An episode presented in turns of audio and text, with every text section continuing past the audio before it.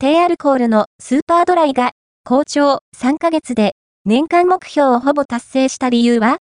?2023 年10月に2回目の酒税法改正が行われ、最終的には26年にビール、発泡酒、新ジャンルの税率が一本化されるなど、注目が集まるアルコール飲料市場。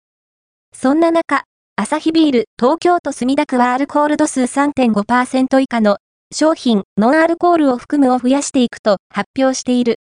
販売量構成比は25年までに19年比の3倍強となる20%の目標に掲げ、22年は約9%、23年は約10%まで伸ばした。